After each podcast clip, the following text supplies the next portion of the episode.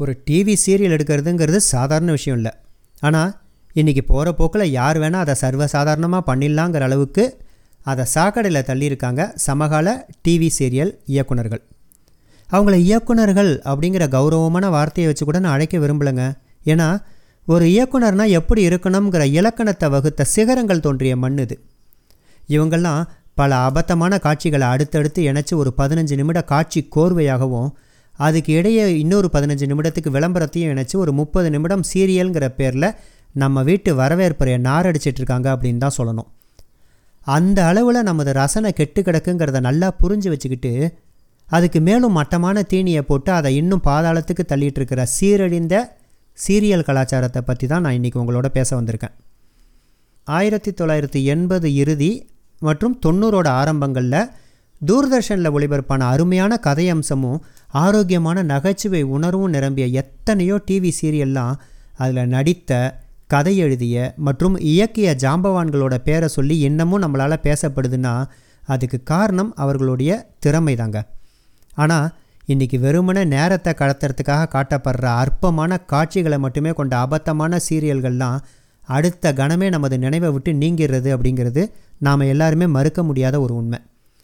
பாலச்சந்தர் பாலு மகேந்திரா தேவன் கிரேசி மோகன் கோவை அனுராதா மௌலி இது போன்ற நாடகத்தை நேசித்த கதாசிரியர்கள் மற்றும் இயக்குனர்கள்லாம் வளம் வந்த டிவி இன்றைக்கி அபத்தமான மற்றும் நமது வாழ்வியல் முறையே சீரழிக்கிற காட்சிகளை கொண்ட சீரியல்களோட புகலிடமாக இருக்குது அப்படின்னா அதுக்கு மட்டமாகி போன நமது ரசனை தாங்க காரணம்.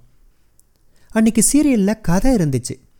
ஒவ்வொரு நாளும் தொடரும் அப்படின்னு போட்டு முடிக்கிறதுக்கு முன்னாடி கதையில் ஒரு திருப்பத்தை கொண்டு வந்து அதனுடைய தொடர்ச்சியாக முன்னமே எழுதப்பட்ட கதைகளத்தை சுவாரஸ்யமாக மக்களுக்கு காட்டணுங்கிற பொறுப்போடு செயல்பட்டாங்க அந்த படைப்பாளிகள்.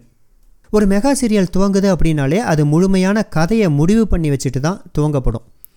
திரைக்கதையில் வேணுமானா வார வாரம் திருப்பங்கள் இருக்கலாம். ஆனால் இன்றைக்கி சீரியல்ங்கிற பேரில் காட்டப்படுற மட்டமான காட்சி கோர்வையில் நம்மளோட சேர்ந்துக்கிட்டு அந்த இயக்குனரும் கதையை தேடிக்கிட்டு இருக்காருங்கிறது தாங்க உண்மை. அவருக்கே நல்லா தெரியுது. தன்னோட சீரியலில் கதைங்கிறது பெயரளவில் கூட இல்லைன்னு. ஆனால் இன்னொன்னே அவர் நல்லா புரிஞ்சு வச்சுருக்காரு. அதாங்க நம்ம ரசனை.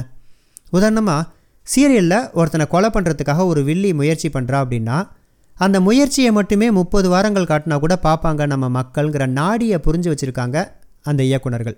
இவங்களை இயக்குனர்கள்னு கூட மரியாதையாக சொல்லக்கூடாதுங்க. இவங்க வந்து சீரியல் விற்பனையாளர்கள்.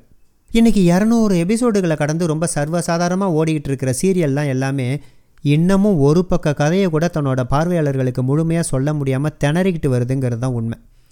அப்படின்னா அந்த இரநூறு எபிசோட்லேயே அவங்க என்ன தான் மக்களுக்கு காட்டினாங்க? பட்டியல் போட்டு சொல்கிறேன் கேளுங்க. சீரியலில் சமையல் போட்டி சீரியலில் கணவன் மனைவி ஜோடி போட்டி மருமகளோட செல்ஃபோன் பேச்சை ஒட்டு கேட்குற மாமியார் அதை தன்னுடைய பையன்கிட்டயே பத்து வாரங்களாக தொடர்ந்து சொல்லும் இழுவ சொல்ல வந்ததை நேரடியாக சொல்லாமல் சுற்றி வளைச்சி பல வாரங்கள் சொல்லும் மட்டமான திரைக்கதை நம்ப முடியாத திருப்பங்கள் முன்னுக்கு பின் முரணான காட்சிங்க. இந்த ஐடி யுகத்தில் கூட மாமியார் கொடுமை. அதையும் சகிச்சுக்கிட்டு தன்னை நல்லவன்னு காட்டுறதுக்காக போராடும் அப்பாவி மருமக. அதுக்கு மாமியார் வைக்கிற அபத்தமான காமெடியான டாஸ்க்குங்க. இதெல்லாம் பத்தாதுன்னு இனிமே என்ன செய்யறதுனே தெரியாமல் இயக்குனரே திணறும்போது ஏதாவது செஞ்சு தொலைப்போம் அப்படின்னு ரெண்டு வேறு வேறு சீரியலை ஒன்றா ஒட்டி இணைச்சி ஓட்டுறாங்க பாருங்க. இதெல்லாம் அபத்தத்தோட உச்சகட்டம்னு சொல்லாமல் வேறு என்ன சொல்கிறது உங்கள் பேச்சு நேர்மறையாக இருக்கட்டும். உங்களுடைய எண்ணங்கள் நேர்மறையாக இருக்கட்டும். நீங்கள் பார்க்குற காட்சிகளும் நேர்மறையாக இருக்கட்டும். அது எல்லாமே உங்களை மகிழ்விப்பதாக இருக்க வேண்டும். அப்போ தான் உங்கள் வாழ்க்கையும் நேர்மறையான பாதையில் போய் உங்களுக்கு வெற்றிகளை தேடித்தரும்லாம் பேசுகிறாங்க மனோதத்துவ நிபுணர்கள். அந்த பேச்சுகளெல்லாம் ஒளிபரப்பும் டிவிக்களே கூட கெட்ட வார்த்தைகளை சத்தமாக உச்சரிக்கும் பெண்கள் குடிகெடுக்க போராடும் வில்லிகள் காட்டக்கூடாத அபத்தங்களை காட்டும் காட்சிகள் திரைப்படத்தையே தோற்கடிக்கிற அளவுக்கு நாயகன் நாயகி உரசல்கள் அப்படின்னு மிக கேவலமான காட்சிங்களை திரும்ப திரும்ப காட்டும் சீரியலை ஊக்குவிக்குது அப்படின்னா இவங்களுக்கு எப்படி சமுதாய அக்கறை இருக்க முடியும்? சமுதாய அக்கறை இல்லாத ஊடகம் எப்படி ஒரு சிறந்த ஊடகமாக இருக்க முடியும்? நாம் மட்டமான பொருளை வாங்குற வரை அதை விற்கிறவங்களும் இருந்துக்கிட்டு தான் இருப்பாங்க. இது எல்லாத்தையும் தாண்டி இது போன்ற கேவலமான சீரியலில் இந்த வாரம் என்ன நடந்துச்சுன்னு விவரித்து பேசுகிறதுக்குனே சில கேவலமான யூடியூப் சேனலும் இருக்க தான் செய்யுது. அந்த வீடியோக்களையும் லட்சக்கணக்கான மக்கள் பார்த்துக்கிட்டு தான் இருக்காங்க. அப்போ தவறு யார்கிட்ட? நம்மகிட்ட தான். மட்டமான சீரியல்னால் பார்க்காதீங்க. இல்லை அதை பற்றி பேசாதீங்க. நம்மளோட ஆதரவு குறைஞ்சிக்கிட்டு வந்தாலே நாளாக நாளாக அந்த சீரியல்களெல்லாம் கைவிட்டுருவாங்க அந்த ஊடகங்கள்.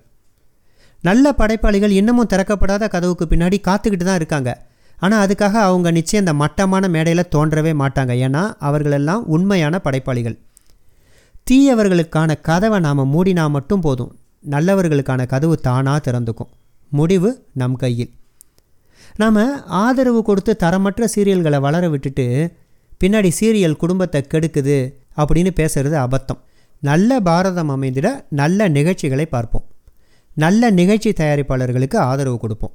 மாற்றம் மிகப்பெரியதாக இருக்கலாம். ஆனால் அது ஒவ்வொரு தனி மனிதனிடமிருந்து தான் துவங்குதுங்கிற உண்மையை உணர்ந்துக்கிட்டிங்கன்னா நான் மாறினா போதும் நாடே மாறிடுங்கிற நம்பிக்கை வரும்.